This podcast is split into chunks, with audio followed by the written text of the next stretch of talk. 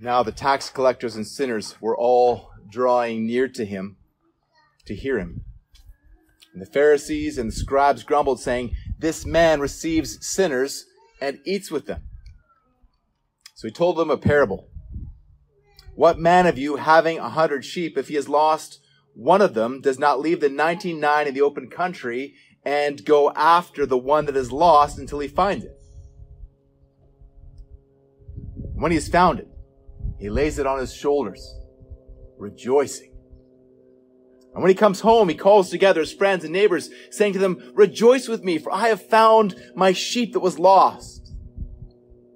Just so, I tell you, there will be more joy in heaven over one sinner who repents than over 99 righteous persons who need no repentance. Or what woman, having ten silver coins, if she loses one coin, does not light a lamp and sweep the house and seek diligently until she finds it. And when she has found it, she calls together her friends and neighbors saying, rejoice with me, for I have found the coin that I had lost. Just so I tell you, there is joy before the angels of God over one sinner who repents. This is the word of the Lord. May he write its eternal truths upon our hearts this morning for His glory, for the building of our church, and for our good.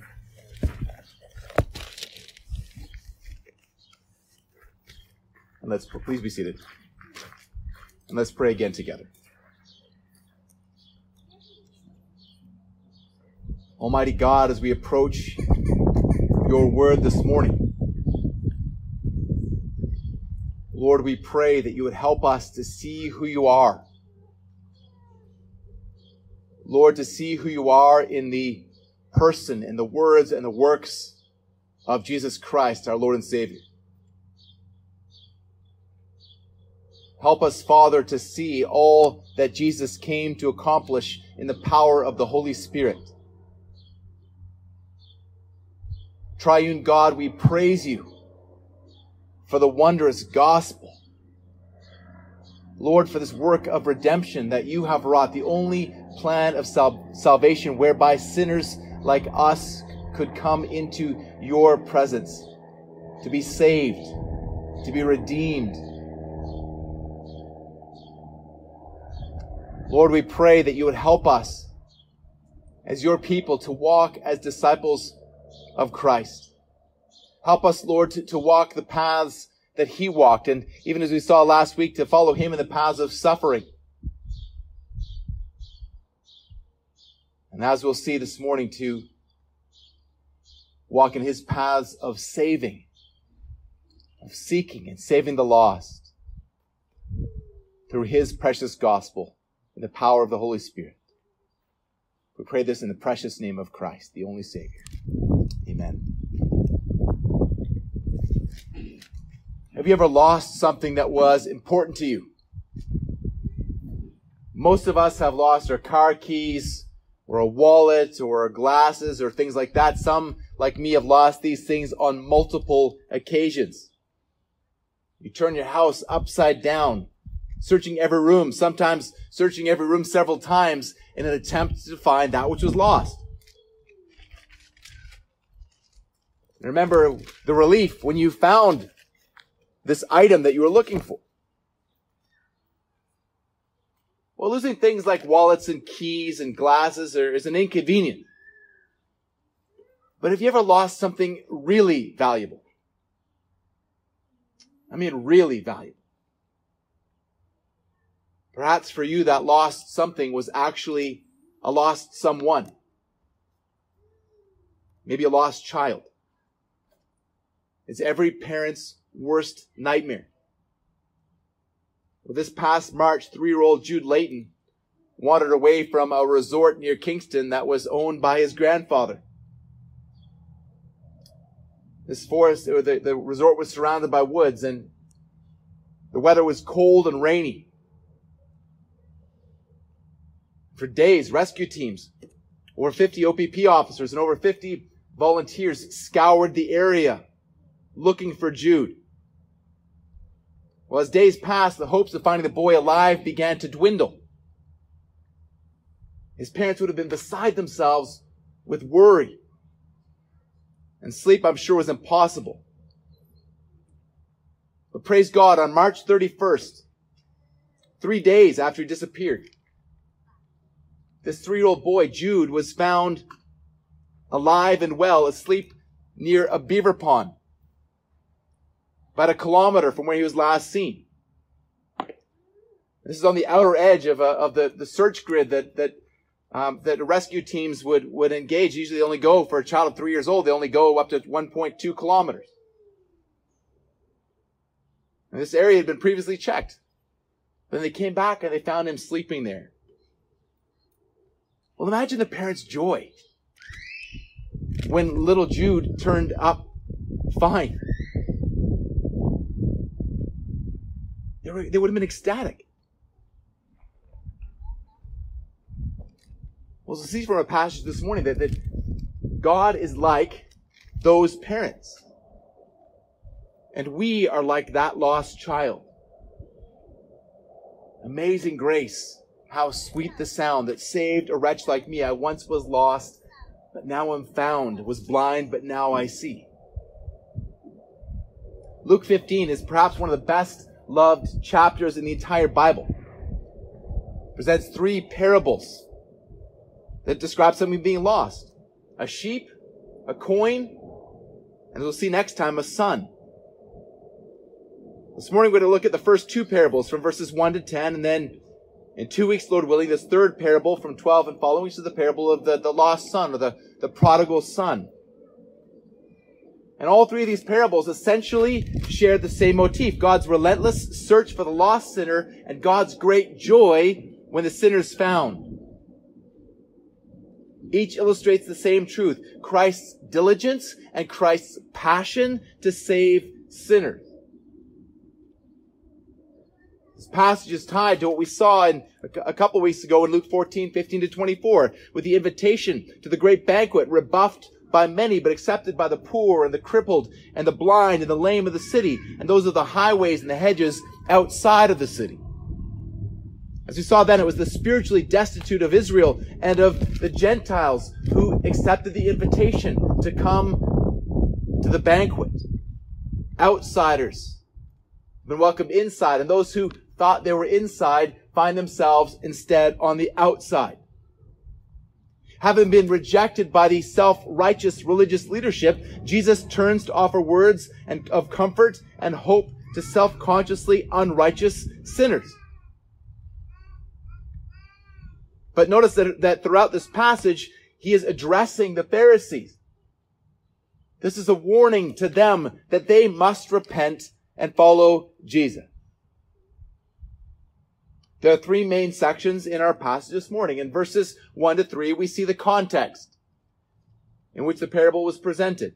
Parables were presented. And in verses 4 to 7, we see the parable of the lost sheep. And in verses 8 to 10, we see the parable of the lost coin. Again, these are very familiar parables to us.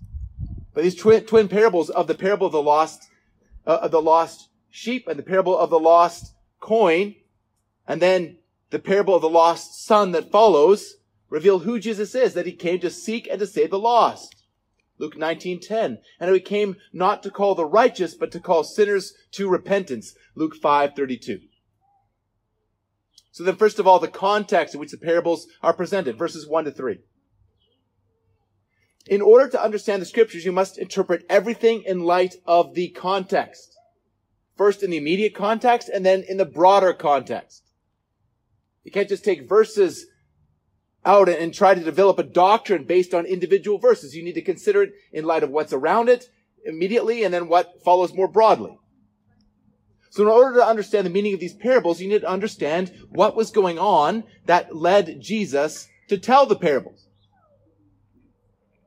Remember that Jesus has just left the house of the ruler of the Pharisees and, and when Jesus was being yet again rejected by the Pharisees that, that great crowds began to follow him. But in the ensuing message, Jesus preached anything but a seeker sensitive message. He explained to the, the great crowds the cost of discipleship. Remember, the key point is that salvation costs you nothing, but discipleship will cost you everything. Jesus warned that those who reject his call to discipleship are worthless in the kingdom of God. And then he closed by saying, he who has ears to hear, let him hear. So then at the beginning of chapter 15, we find out who has ears to hear. The great crowds from 14, 15 have thinned out, but, but tax collectors and sinners draw near to Jesus to hear Jesus. So the tax collectors and the sinners are the crowd within the crowd. Remember from our studies that tax collectors and sinners go together. We've, we've already met this class of people. They are the despised and the rejected. They are the, the outcasts of society. The tax collectors were seen as, as traitors, as extortionists. And, and this, this they were because they were Jewish citizens who collected taxes for the Roman occupying army. And in so doing, these tax collectors made for themselves a sizable profit. We first met tax collectors back in chapter 3, verse 12, when, when they came to John the Baptist. Then we met another tax collector up close and personal in, in chapter 5, Levi, who, remember, left everything and followed Jesus, became one of his disciples. The sinners are, are again closely related. The sinners are, are the immoral. They're those that live contrary to God's law. Now we know that all people are sinners, but this term was reserved for the particularly sinful. This label is a value judgment made on those who willfully break God's law and fail to conform to the standards of society. And these sinners too were, were very much outsiders, cut off from temple worship. And again, this follows logically from what we heard in, in chapter 14 in verse 21. Remember the poor and the crippled and the lame and the blind of the city have been invited and are coming to the feast. But remember that this refers to the spiritually poor and crippled and lame and blind. Tax collectors and sinners know that they are unrighteous. They know that they need to repent and turn to Jesus. These are the spiritually needy. These who know that they are spiritually needy. And it is they who have ears to hear. The religious authorities, on the other hand, do not have ears to hear. Self-righteousness is a very effective earplug. You will not be able to hear Jesus' call if your ears are full of your own virtues. Now maybe you don't draw the line at the same place as the Pharisees. But do you feel the need to show others the good things you do? Do you use tools like social media to promote yourself? Well, your virtue signaling points to a self-righteous heart. Friends, do not seek the approval that comes from man. Seek the approval that comes from God. When you begin to see that, the only way that you can find approval from God is through Jesus Christ, then your ears will begin to be unstopped. You'll begin to have ears to hear. These deaf Pharisees and scribes once again rejected Jesus. Verse 2. They grumbled, saying, This man receives sinners and eats with them. Now, the word that's translated receives here means to have a, of a good will towards someone, to welcome someone, to accept them. So the Pharisees are rejecting Jesus for accepting sinners. And in their eyes, eating with sinners is even worse. Again, consider the former tax collector, Levi. He left his tax table. He left everything to follow Jesus. And then he invited Jesus to a feast. And he invited his fellow tax collectors. Uh, well, he was a former, they're still tax collectors. He invited them to a feast to meet Jesus and to hear Jesus teaching themselves. But back in chapter 5, how did the Pharisees respond then? They grumbled, asking Jesus' disciples why he ate with tax collectors and sinners. And Jesus replied then, answering, those who are well have no need of a physician, but those who are sick. I have not come to call the righteous, but sinners to repentance. And this is Jesus' reply even now, some two and a half years later. And the Pharisees and the scribes are still grumbling. In Luke 19, just before his crucifixion, Jesus is going to encounter another tax collector, Zacchaeus. He'll invite him, Jesus is going to invite himself to Zacchaeus' house for dinner. Now Luke doesn't mention the Pharisees there in, in Luke 19, but, but if they knew, you can be sure that they would still grumble. They're disgusted with those Jesus associates with, and so they're disgusted with Jesus for associating with them. Now, this idea of, of separating themselves from those they deem to be sinners was a fundamental part of the religion. The Mishnah says, let not man associate with the wicked even to bring him near the law. So have nothing to do with the sinner. Even to tell him the law of God. It's not a very helpful evangelistic practice when you consider the fact that the, the law is the schoolmaster that brings us to Christ. The Pharisees aren't evangelistic. The name Pharisee means separatist. So furthermore, these separatists couldn't be evangelistic because the only news that they had is bad news. Jesus is far from being a separatist, at least in this sense. Jesus does bring separation between believers and unbelievers, and he will separate the wheat from the chaff and the sheep from the goats, but not yet. The thing that the Pharisees grumbled about is the very thing that Jesus came to do. Bringing good news to those in spiritual need is exactly why Jesus came. We go over this again and again because this is Jesus' mission statement. Luke 4, 18 and 19. The Spirit of the Lord is upon me because he has anointed me to proclaim good news to the poor. He has sent me to proclaim liberty to the captives, the recovering of sight to the blind, to set at liberty those who are oppressed, to proclaim the year of the Lord's favor. This is Jesus' mission statement. Yes, Jesus accepts sinners. Again, this is exactly what he came to do. Throughout Luke, we see Jesus having mercy upon sinners, welcoming outsiders. And this would have been very encouraging to, to the Gentile converts to who, who were Luke's target audience. Just as it is, it is very encouraging to this Gentile audience 2,000 years later. The Pharisees drew near to criticize, but these tax collectors and sinners drew near to listen. Again, we see this follows from chapter 14. Jesus has just told us the kind of people that we should welcome, the kind of people that he welcomes.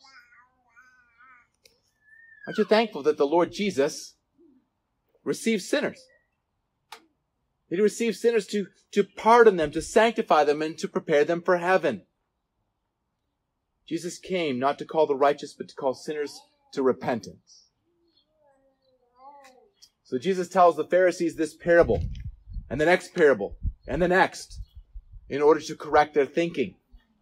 He's giving the Pharisees here uh, yet another chance to repent and to turn to Him.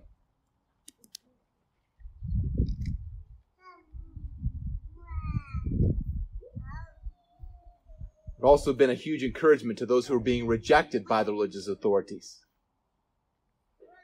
That, to know that they have been accepted, received by Him even while they're rejected by men. I don't know about you, but I will take rejection by men every day of the week if it means acceptance from Jesus Christ. Has Jesus received you? Are you aware of your sinfulness? Are you aware of your need of a Savior? As a sinner who has been received by Jesus, do you receive sinners and eat with them? Jesus is the friend of sinners. Are you a friend of sinners? It's a good thing that, that Jesus is a friend of sinners, or he couldn't be your friend, or he couldn't be my friend. And it's your great privilege to introduce your friend to these people to introduce these people to your friend so that they also can become his friends. Because Jesus delights to save them. Jesus rejoices over the salvation of sinners. this is who Jesus is. He is well worth giving up everything to follow. So then we have the first parable, the parable of the lost sheep in verses 4 to 7. Again, Jesus tells this first parable to show the Pharisees what he came to do. It reveals that his purpose is one and the same with God's purpose. And it makes sense because Jesus is God. Father, Son, and Holy Spirit are one God, and together there's one will. There's one will in the Godhead. So Jesus came to, to teach the Pharisees what he came to do. And show them how it is in direct opposition to what they came to do. But it's also an opportunity. It's an opportunity for the Pharisees to repent and to follow him themselves. And also, again, a huge encouragement to those who have been rescued by him. He says in verse 4, What man of you, having a hundred sheep, if he has lost one of them, does not leave the 99 in the open country and goes after the one that is lost until he finds it? Now, I don't know if you have any experience with, with domestic sheep. But domestic sheep are pretty much defenseless. And they also aren't the, the smartest animals in the pasture. When a sheep knows that it's lost, it, first it, it tries to hide itself under a rock or, or under, under a bush. And then it's going to start bleeding and, and quivering, bleating. It's the sound that sheep make. If the shepherd doesn't find this lost sheep quickly, this, this sheep is going to be killed by, by a predator, by a, a wolf or a lion or a bear. And even once this, the shepherd finds the sheep, if it's still alive, it is, it is often too, too traumatized to even walk. And so the, the shepherd has to carry the sheep to safety on its shoulders. What a clear picture that sheep paint of the human spiritual state. It's, it's really no wonder that Jesus uses sheep so often as an illustration. Because we're sheep. We have no natural defense against our enemies. And if we're lost, we are in big trouble. And sheep might not be very smart, but, but we're often dumber than sheep. Because the sheep at least have the good sense to know when they're lost. We often don't even realize when we're lost. And if help doesn't come, we'll be devoured by enemies much more dangerous than wolves and lions and bears. We'll be devoured by the world and the flesh and the devil, and we will find ourselves before an infinite enemy. Find that our enemy is God Himself. But praise God, the Good Shepherd comes on a rescue mission. He leaves the 99 in the open country and goes after that one lost sheep, searching until he finds it. And the 99, they, they feel secure that he goes after the one that is in immediate danger. The shepherd takes the initiative. Friends, Jesus Christ is the good shepherd. Jesus is not helplessly standing at the door and knocking. Jesus isn't impotently waiting. He's not pitifully begging. He's actively seeking. Luke 19:10 For the son of man came to seek and to save the lost. And this sheep rescue mission is no walk in the park. It is going to result in the death of the shepherd. For he will lay down his life for the sheep. John 10:11. All we like sheep have gone astray. We have turned every one to his own way, and the Lord has laid on him the iniquity of us all. Isaiah 53, 6. We were all lost sheep once.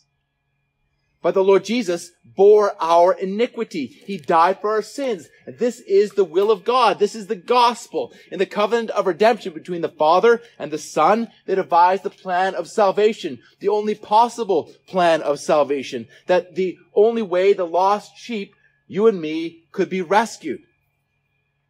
John 3.16, for God so loved the world that he gave his only son that whoever believes in him should not perish but have everlasting life. You know, we hear John 3.16 so often that, that it, it becomes a cliche. Never let John 3.16 become a cliche for you. Do, do not say those words. Just let them roll off your tongue. You're probably one of the first verses you memorized. Think about what they mean in your heart. But this is the message of the gospel.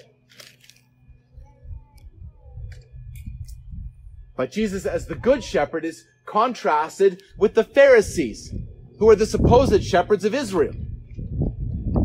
Turn with me for a moment to Ezekiel chapter 43. Sorry, 34.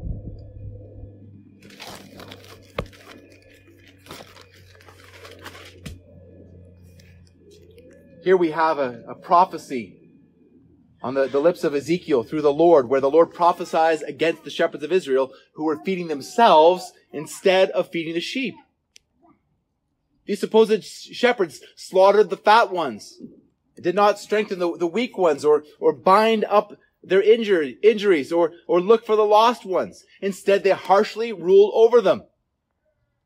As a result, the sheep were scattered because those charged with shepherding them had abandoned them. And then the sheep became food for wild beasts and they, they wandered all over the mountains and all over the earth. So God says in Ezekiel 34, 11 and 12, For thus says the Lord God, Behold, I myself will search for my sheep and will seek them out. As the shepherd seeks out his flock when he is among his sheep that they have been scattered, so I also will seek out my sheep and I will rescue them from all places where they have been scattered on a day of clouds and thick darkness. The Lord God will search out his sheep. He will rescue his sheep. He will care for his sheep. He will feed the sheep. He's going to seek out the lost. He's going to, he's going to rescue the strays. He's going to bind up the injured. He's going to strengthen the weak. But the fat ones, he's going to destroy. He's going to do everything that the Pharisees should have been doing.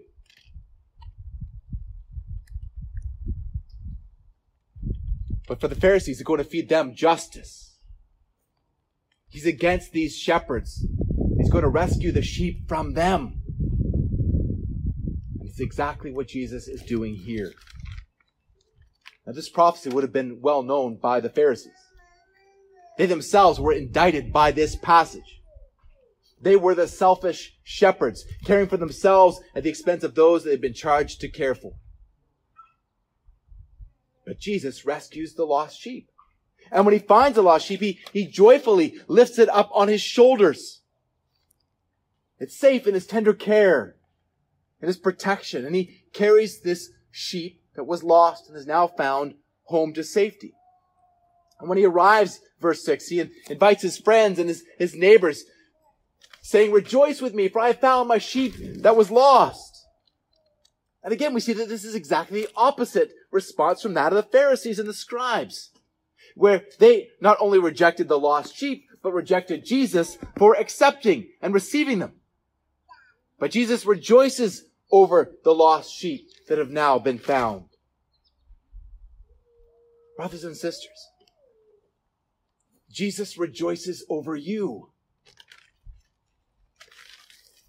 In Hebrews 12, 2, the writer says that Jesus, the founder and perfecter of our faith, who for the joy that was set before him endured the cross, despising the shame, and is seated at the right hand of the throne of God.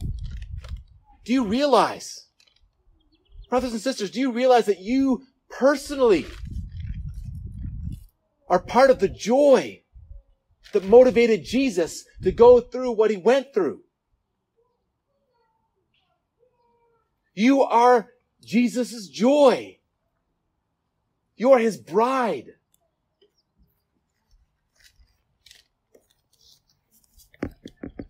Jesus died for you individually. Jesus did not die for the nameless, faceless mass of humanity. He died for you. Think about this. Meditate on this. Rejoice in this. So Jesus continues in verse 7. Just so I tell you, there will be more joy in heaven over one sinner who repents than over 99 righteous persons who need no repentance. Jesus is saying that, that his response to the lost and found sheep is God's response to the lost and found sheep. And just sheep. And just, just think about how Jesus responds again. Jesus does not come with words of rebuke. Scour the gospels and think about this. To this, to the lost and found sheep, Jesus comes with words of welcome, with words of acceptance, with words of love. It's not based on your performance. It's based on His love. But it's the Pharisees themselves have, having rejected the lost sheep, having rejected the good shepherd, find themselves rejected. It is, it is they who are under the just condemnation of Jesus Christ.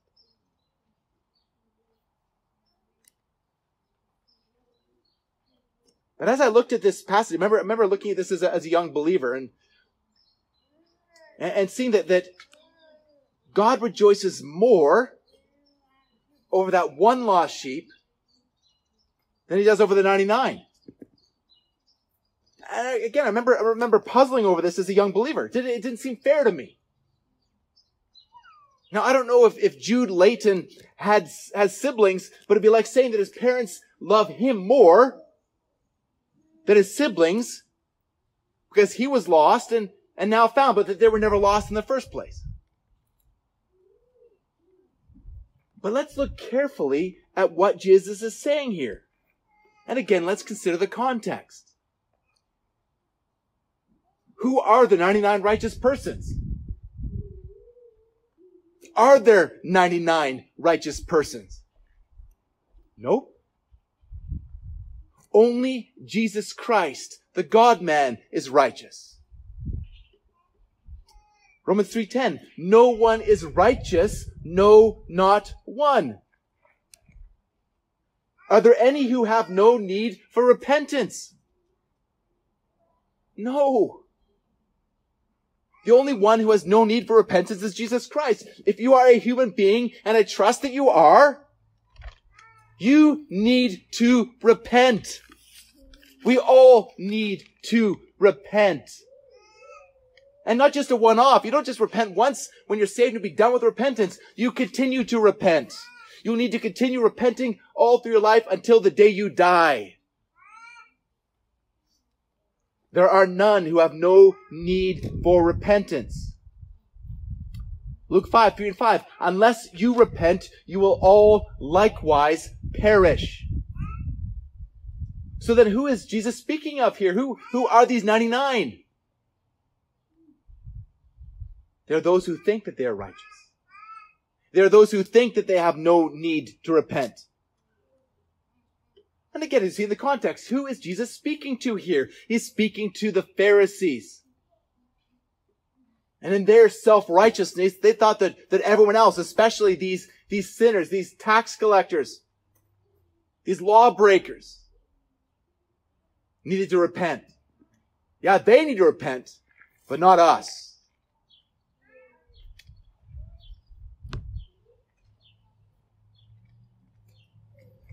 They not only thought that these tax collectors and sinners needed to repent, but they thought that Jesus needed to repent. As we saw with Levi, the former tax collector, again in, in Luke 5:32, Jesus says, "I have not come to call the righteous, but sinners to repentance." Jesus rejoices to save sinners. This is a major theme in Luke's gospel account. It's a major theme in Acts 2. Heaven rejoices when sinners are saved.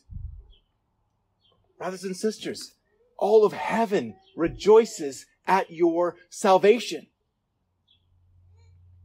Okay, just think about that for a moment. Heaven rejoices over you individually and corporately. But do you recognize your unrighteousness? Do you recognize your need to repent. If you do not, you are lost just like those Pharisees. But your value is not in your righteousness. Praise God. Because you have none. Apart from the righteousness of Christ that has been credited to your account. Your value is not what you brought to the table. All you brought to the table was your need to be saved. But yet Jesus values you. This is where your value lies. Friends, Jesus is more willing to save you even than you are willing to be saved. Come to him and he will lift you upon his shoulders and he will carry you to heaven. This is who Jesus is. He is well worth giving up everything to follow him. Well, finally, and more briefly, let's consider the second parable, the parable of the lost coin from verses 8 to 10. With this second parable, you notice that, that there's key words and, and key phrases that are repeated, showing that the, the same theme, the same motif is being repeated. And I remember that, that when, when the, the Bible was written, exclamation marks were not invented yet. So the repetition is there for emphasis. Again, there's going to be even more repetition in the in the next passage and, and more emphasis in this the parable of the, the prodigal son or the lost son. It's like a, a double exclamation mark. But we've already covered the, the main points of, of these twin parables. So uh, I'm going to touch on the, on this briefly, the, the main points briefly, but I, I want to focus on the nuances that the second parable brings out. Verse 8. Or what woman having ten silver coins if she loses one coin, does not light a lamp and sweep the house and seek diligently until she finds it. So this woman loses a coin. Now, it seems that she's a, a poor woman. She only has 10 silver coins, 10 drachmas, which is equivalent to, to a denarius, the, uh, the wage paid to, to a, a day laborer for one day's work. So these 10 coins are, are probably her life saving. And so she loses one tenth of her savings. Before it was one sheep out of a hundred. Now it's one coin out of ten. It's a, the relative value is increasing. In next examples, we'll see it's, it's one son out of two. She greatly values this coin. So she, she lights a lamp and she conducts a thorough search. Now, an, an average house, especially of a poor person in that culture, would have had no windows or, or very small windows. So she'd need a light to light a lamp in order to search properly even during the day. She, she sweeps the house. She would have used a, a broom made of, of palm twigs. And she would look diligently to see if this coin had, had rolled into a corner or under a piece of, of furniture or, or become mixed with some dirt on the floor. So they had dust bunnies back then too. She searches diligently. She does not give up easily. I think if you lost one tenth of your life savings, you would do the same thing. When she finds her coin, verse 9, she, she, like the shepherd who found the sheep, she calls her friends and neighbors to rejoice with her, to celebrate the finding of this coin. Again, notice the value that is being communicated here. She values greatly.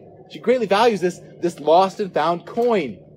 This is evident in her search, as evident in her response when she finds it. If I lose even my wallet, I'm not going to call you and say, hey, let's have a party. I found my wallet.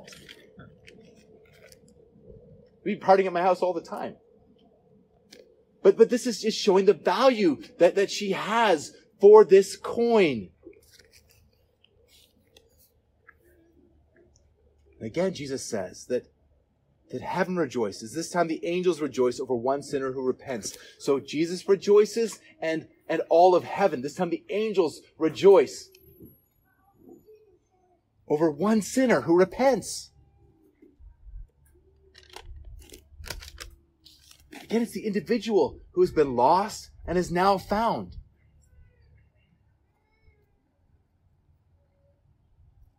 Jesus rejoices over you. God and the angels rejoice over you. And you are welcomed to, to become part of that rejoicing. Have you had the privilege to share the gospel with someone? Where, where the, the Lord has worked in their hearts through the power of the Spirit, and, and this person has come to saving faith in Christ. This is one of the greatest privileges that you can have in this life. To become part of, of God's work. Yes, a, just a small cog, but knowing ultimately that it's God who does the work. But you are invited into the work with Jesus. As his disciple, you are invited to, to come with him and to follow with him, as I said earlier, to follow him not just on the road of suffering, but on, on the road of, of seeking and saving the lost. And that you are invited to, to rejoice with Jesus and, and all of heaven over the salvation of even one sinner.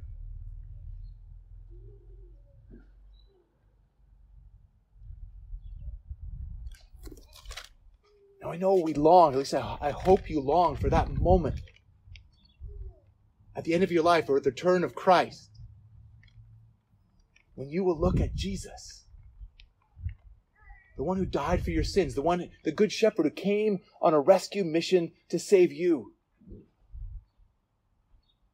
When you will look him in the eye,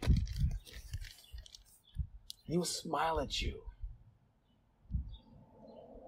You're never going to want that moment to end. You're never going to want to look away.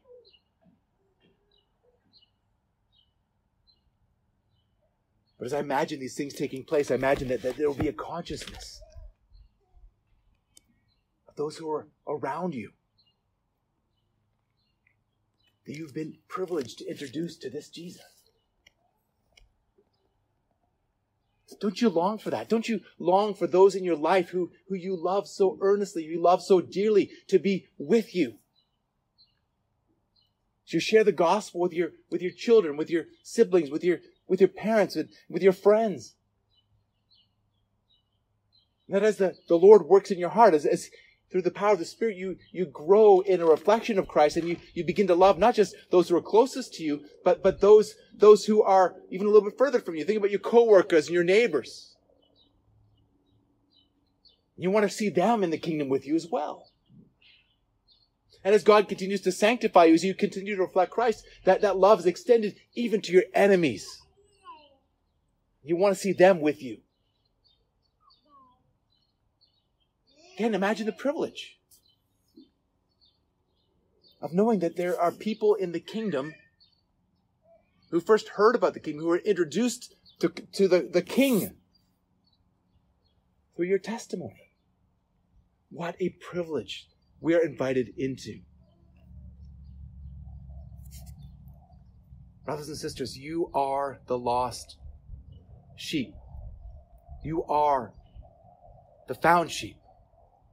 You are the lost and found coin. You are the lost and found son. Again, Jesus values you. This is where your value lies. Your value lies in the value that Jesus holds for you because he values you. This is who Jesus is. He is well worth telling others about. He is well worth giving up everything to follow. But the Pharisees rejected Jesus. The Pharisees rejected Jesus for accepting sinners. Again, you have the privilege of, of accepting sinners as one who's been accepted by Christ. So they also can be found. So they also can be accepted. This is the heart of God. So Jesus shows us the way to God, and Jesus shows us the way of God. Jesus came to seek and save sinners like the shepherd came and found the lost sheep, and like the woman found her lost coin, as we'll see next time, like the father found his lost son.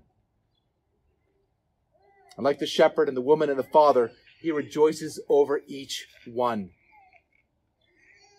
We'll see the Pharisees are, are like the, the older son who grumbles at the apparent unfairness of it all. The grumbling Pharisees are contrasted with God who delights to show his grace and his mercy and love.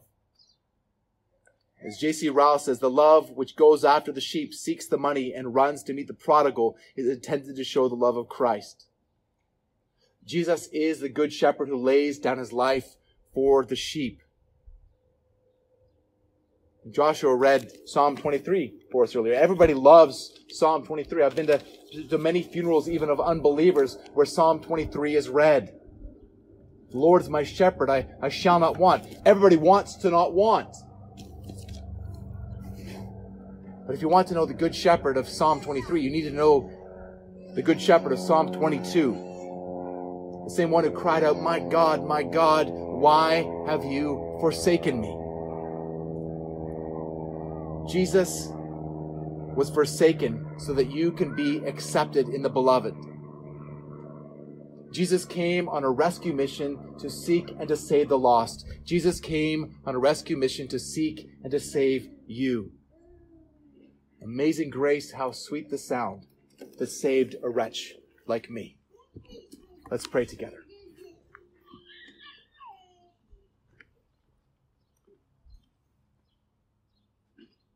Lord God, we praise you for your amazing grace